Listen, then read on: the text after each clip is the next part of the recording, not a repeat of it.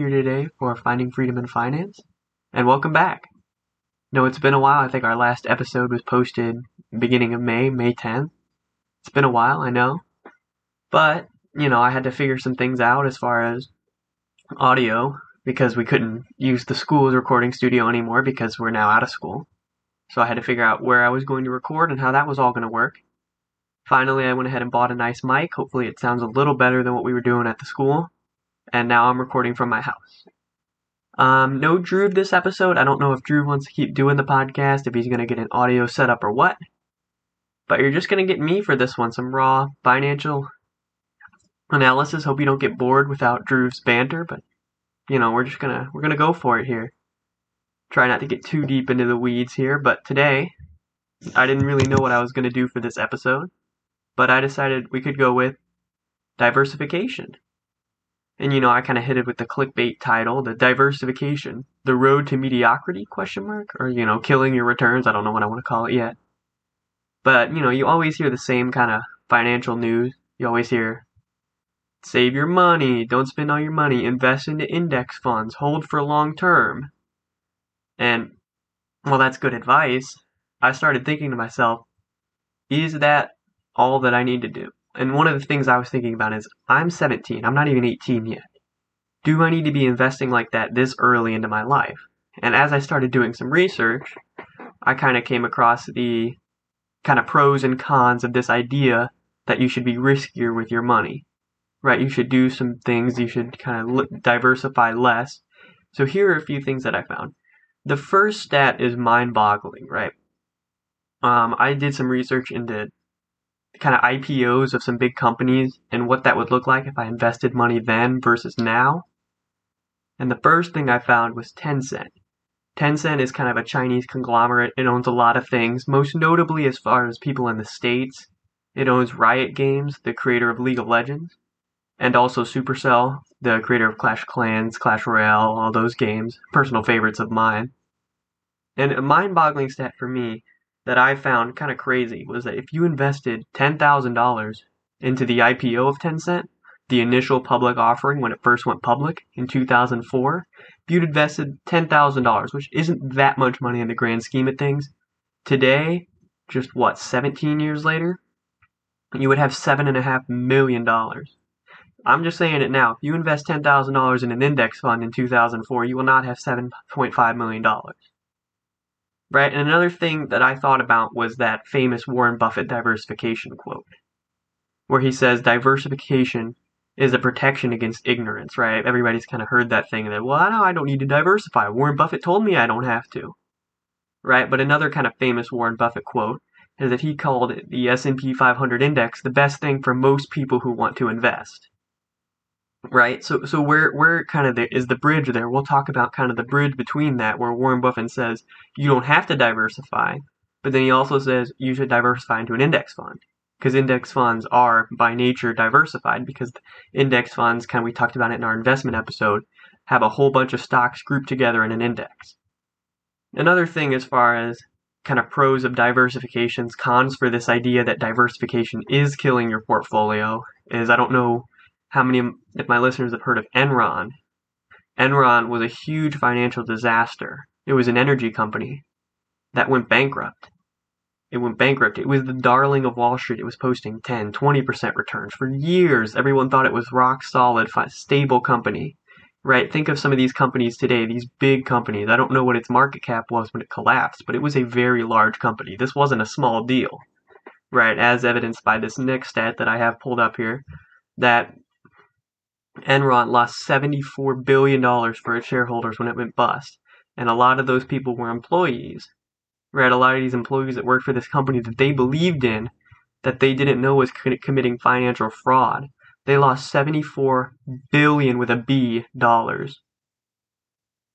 Another thing that kind of against the diversification thing, or for diversification, against the idea that you should not be diversifying, is that according to a report in 2020 that over a 15-year period nearly 90% of actively managed investment funds failed to beat the market these are things like hedge funds these people these incredibly smart people with vast amounts of research and vast amounts of capital vast amounts of money because they have their rich clients they were not able to beat the market, right?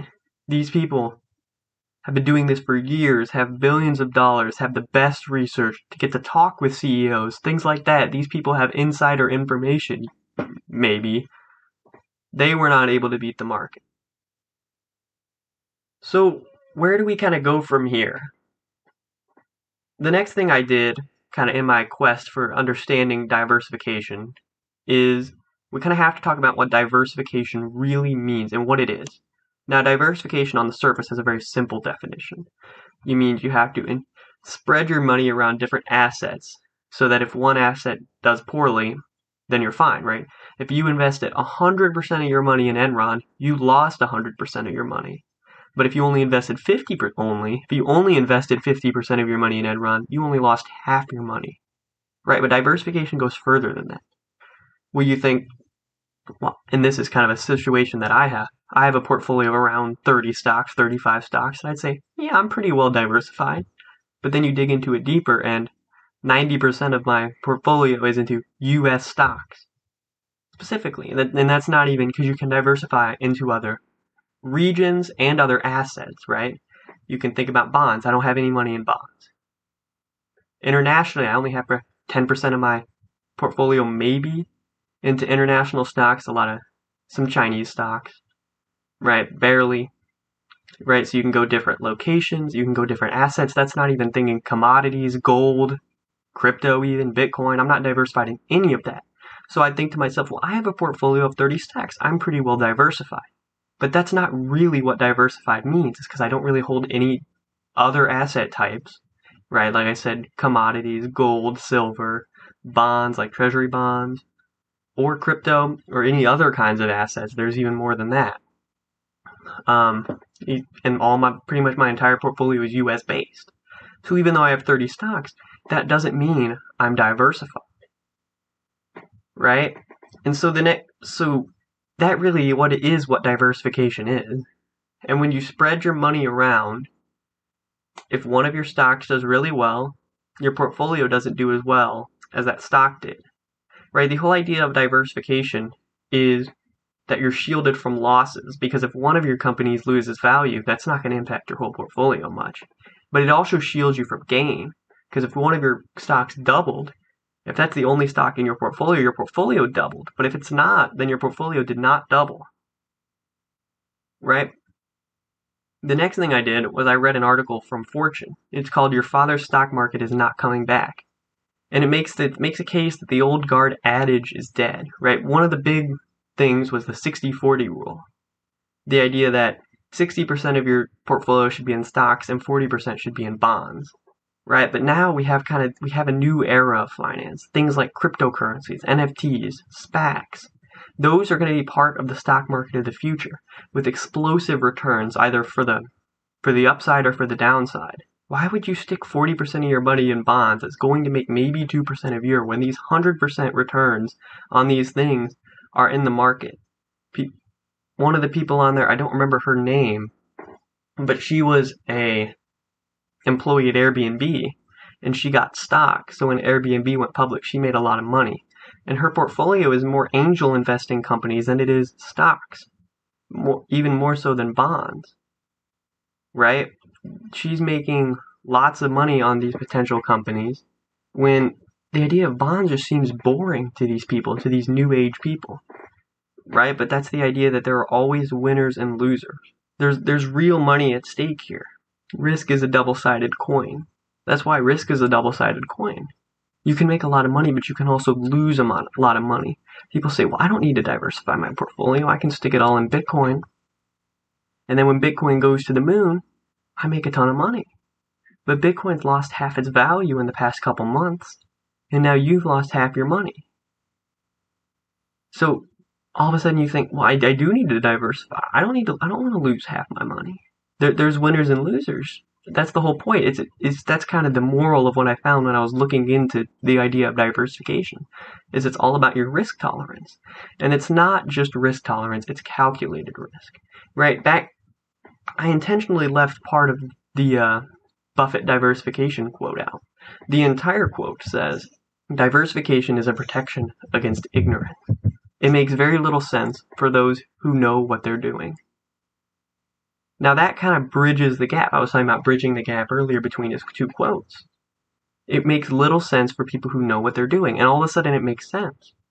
Because how do you call the index fund, S&P 500 index fund, the best thing for most people who want to invest? You'd say that you don't have to diversify. And the answer is that most people who want to invest don't want to spend hours doing research. That's the most important part here. You risks is, risk is important, right? People don't get rich through diversification. You don't get rich through investing 8% investing your money for an 8% return year over year in the S&P 500 index fund. That's not how you get rich, right? That may how you get enough money to retire comfortably, maybe even retire early. But that's one of kind of the biggest I wouldn't say lie because maybe that is what a lot of people are looking for. But that's not how you get rich. That's how you build your wealth. There's a difference. Right? If you want to get rich, the way you do that is by taking calculated risks at a young age. Right? For someone like me, it doesn't make sense. My I, my portfolio used to be and still is to a large extent a portfolio of high dividend stocks. That doesn't make much sense for who I am in my position. I can afford to lose all of my money that I'm investing now, taking a gamble, because I have plenty of time to build that up. If you're 60, you cannot do that. Right? If you're about to retire, then there's no reason for you to try and risk all your money. But for me, there's plenty of time before I have to retire. There's plenty of time for me to build my wealth. There's plenty of time for me to take these risks. Right? But it's not just about throwing your money into things that you don't understand, saying, well, everyone else is doing it, that's how I'm going to get rich. Because there's a, this old adage, adage that goes, if now is when you're hearing about it, then it's already too late. That that's a paraphrase. I don't have the exact quote on me, but it's the idea that if you're just now hearing about it, and everybody's telling you to invest in something, that's when it's too late. So, so diversification is not how people get rich, it's how people stay rich. You think about Jeff Bezos, his entire portfolio is concentrated in Amazon stock. Right, another example, Bill Gates. He got rich off of Microsoft stock. But now I think he's pretty much sold out of Microsoft stock, and his fund manager has him a, di- a diversified portfolio of stocks right? Because that's how you get rich off the back of one asset. But then if that asset crashes, you lose it. You lose it all. So if you're rich to the point where you're happy, then you start diversifying away from the thing that made you rich. Right? So, so what's the idea here? Diversification is killing your gains, potentially. It could also be shielding your losses. But I'm under the opinion, depending on your age, that it makes sense to take these calculated risks in order to try and grow your wealth. Because if you don't, because if it doesn't work out for you and you don't build your wealth and you don't make a lot of money, right, then it's okay. It, it's okay because it's okay because you have plenty of time, right? That's the biggest thing here. It's about time and research. If you have the time, like in a year's year's idea, where if you have enough time to recover if this doesn't go well, and if you have the you have the you have the time, you have the gumption or whatever you want to call it to do that research, then it doesn't make sense for you to not do it. Right? Those are the two things in whether you need to diversify. Right? If you, if you if you have the time to recover from potential loot losses from not diversifying, and if you have the ability or the time to do proper research into the things that you're going to put your money in, then you probably don't need to diversify. If you don't have the time, if you're near retirement age and you don't want to stick all your money into something, that makes sense. Then you should diversify, right? If you don't have, if you don't want to do the research, if you don't have the ability to do the research, if you don't want to do the research, whatever it is, and you just want to grow your money, grow your wealth, then you should diversify. Because diversification is not how you get rich, it's how you stay rich. And this idea of diversification, like I said, bringing back to definition is what I was talking about earlier. If you want to be diversified, you need to be truly diversified.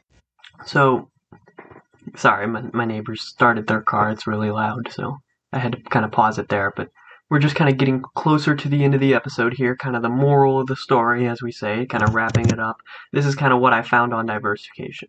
If you have the time and you have the research, then you don't really need to diversify. You can take those risks, those calculated risks. You don't want to just throw your money into things you don't understand. That's the biggest deal is you got to have the time and you have to have the research. You have to have the ability and the time to do the research and you have to have the time to bounce back if it doesn't work.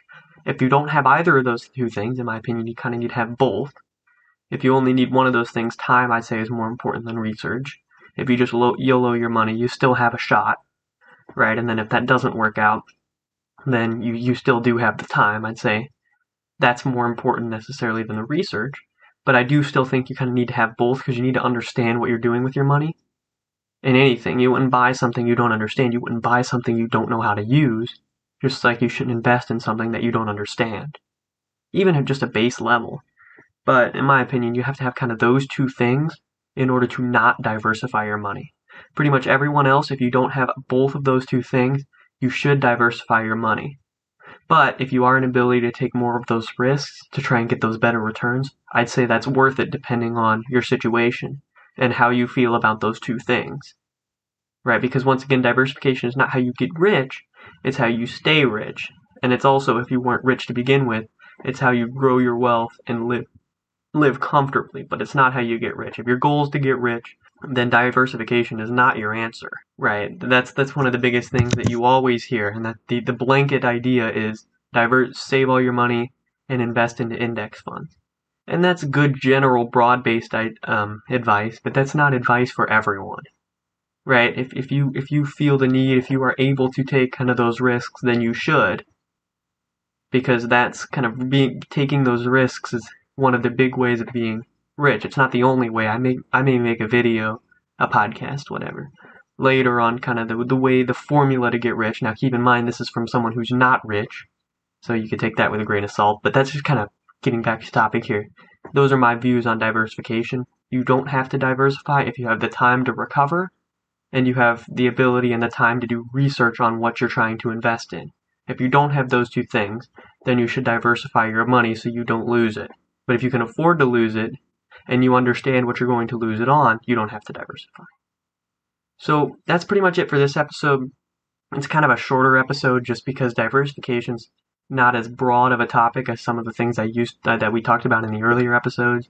Things like um, investing in, g- in general, right? Diversification is a very it's kind of a subset of investing, so it's it's not as big of a topic. So this is kind of a smaller episode this episode will probably land somewhere in the 17 minute range.